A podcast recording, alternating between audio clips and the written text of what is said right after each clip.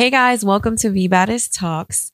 Um, back with another Q and A. I'm so excited. I love these little Q and A's because yeah, they're short clips, but I feel like they're so good. Um, they're great to like listen to in the morning or before you go to bed. Like, it's just so good. So, um, this Q and A is from. Let me pull it up. Let me pull it up. Pull it up. Pull it up. Okay. So from underscore underscore your destiny, how do you heal from a breakup? I don't I don't think I'm the man for the job.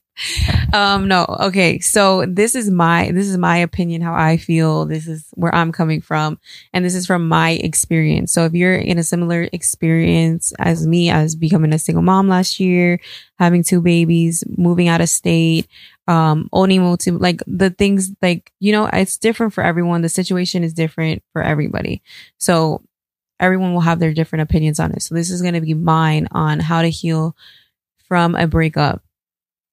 And I, I think it can relate to somebody that even doesn't have kids but one thing i can say healing from a breakup with children and healing from a breakup without children are two different types of breakups. I remember being younger being in a long-term relationship coming out of it no babies. It was so much easier, I guess, to keep busy, to have time to like go out, do whatever you want and all these things. As a mother healing from a breakup, um, it might sound bad, but it's like just the truth. And I'm just going to keep it real. It's like a constant, when you're with your babies, it's a constant reminder of your failed relationship, of the things that didn't work out, of the vision that you had sorry, the vision that you had for yourself and your children and your family and not, and not having that every, and then you every day you got to wake up and you're like constantly reminded of that. So I feel like the process of, you know, overcoming that and having that realization is harder, especially when you come from a, a a background where you grew up with both your parents. Now, it might be easier for someone that, you know, grew up with divorced parents or their parents were never together. It's easier to think like this is a normal concept. For me, it was so hard to grasp that that wasn't, that was no longer my reality. And it was just me and my babies, you know?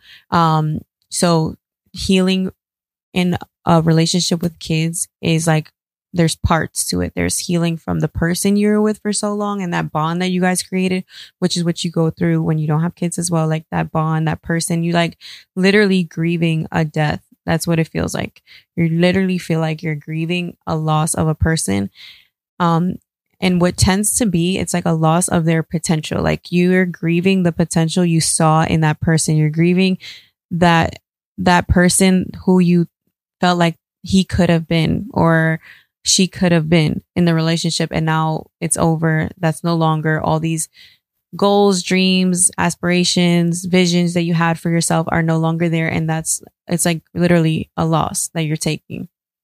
Then the next part is having babies. And like I said, that constant reminder of a failed relationship, that guilt that you feel as a mom that you're not able to give your kids like that picture perfect, as they would say, um, family, right?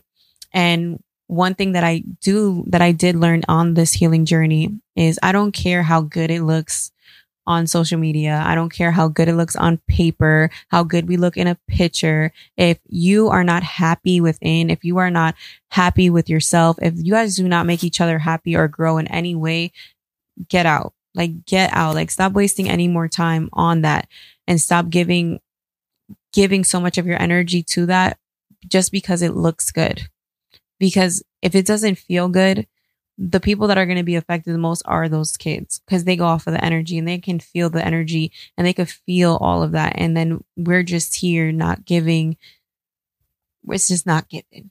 And sometimes it's better for your kids to grow up in a single parent home than to grow up in a two parent home that's toxic.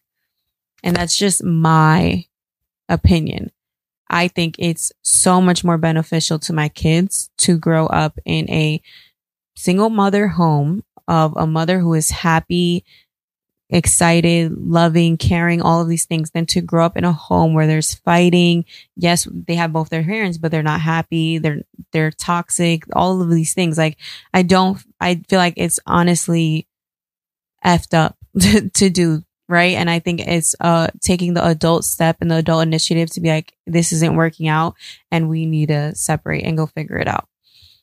Um, so back to like the whole question of healing during a breakup there like i said there's so many levels and parts and things recently i can say it's been a whole it's been over like a year like exactly like a year right and i can honestly say not until the last couple months have i really can say like i'm actually healing like i'm on my way because the first couple months is grieving is like why is like through your healing process you go through moments where you feel like, oh, did I make the right decision? Or you feel like you're going backwards because you're thinking of like those good moments because it always happens when you leave somebody and you always tend to like dwell on the good times and you totally forget about like all the horrible times that were going on and why you're here in the first place.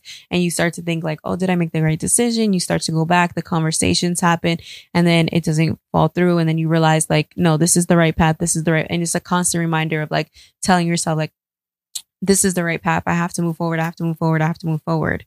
Right. Um, and then, like I said, just recently, like in these three months, I think I finally got to the point where I'm no longer grieving a loss. Now I'm just protecting my energy. I'm just focused more than ever. I'm in love with my space, which also was a, a whole nother in the healing journey you go on when you're like alone, like being alone. A lot of us have never been alone. And that is like, if you could take anything from this, this is learn to be alone because you really don't know yourself until you're alone. You really don't know what you like until you're alone. You really don't know like certain things about yourself until you're in that space alone. And I remember um I'm actually moved back like so we had a whole house and everything and I actually ended up moving back to where I was from and the things that I used to do to you know make myself like get my energy back up is like ride my bike, like ride bikes on the trails, like where I used to, where I grew up in New York. And I would ride bikes on the trails by myself. And the first couple of times I rode my bike, I would stop and like call this person, like, Oh my God, like you should be here. Why aren't you here? And then once I got on like the third time I rode my bike, I started realizing this bike ride would like, if I included that person, it would have been horrible. Like we probably would have been fighting. It probably would have been like the worst time ever. But because I'm so bonded by this person because it's been so many years. I think I need that person to feel happiness. I think I need that person to do experiences with. I feel guilty having experiences without them, which is stupid. And it's just something that you have to heal from and learning that you can have good moments by yourself, all by yourself without a picture, without a video, without any of that. Just literally living in the moment of yourself and finding yourself. And in those moments of being by myself, I truly have found that I genuinely did not know how to be by myself. I don't think I've ever been by myself or been single for this long. And I don't want to get used to it, but I also want to be like experience it. And now moving forward in the last three months, I know exactly what I want moving forward. I may not want it right now because I don't feel like I'm there yet, but I do know what I want.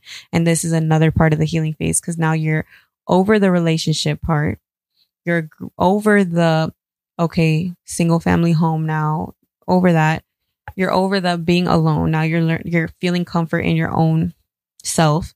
And then now you're like okay what is my next move right? Like what do i want what do i aspire to have in my part in my next partner? What are the qualities i want and don't want? What are the red flags? What are the green flags?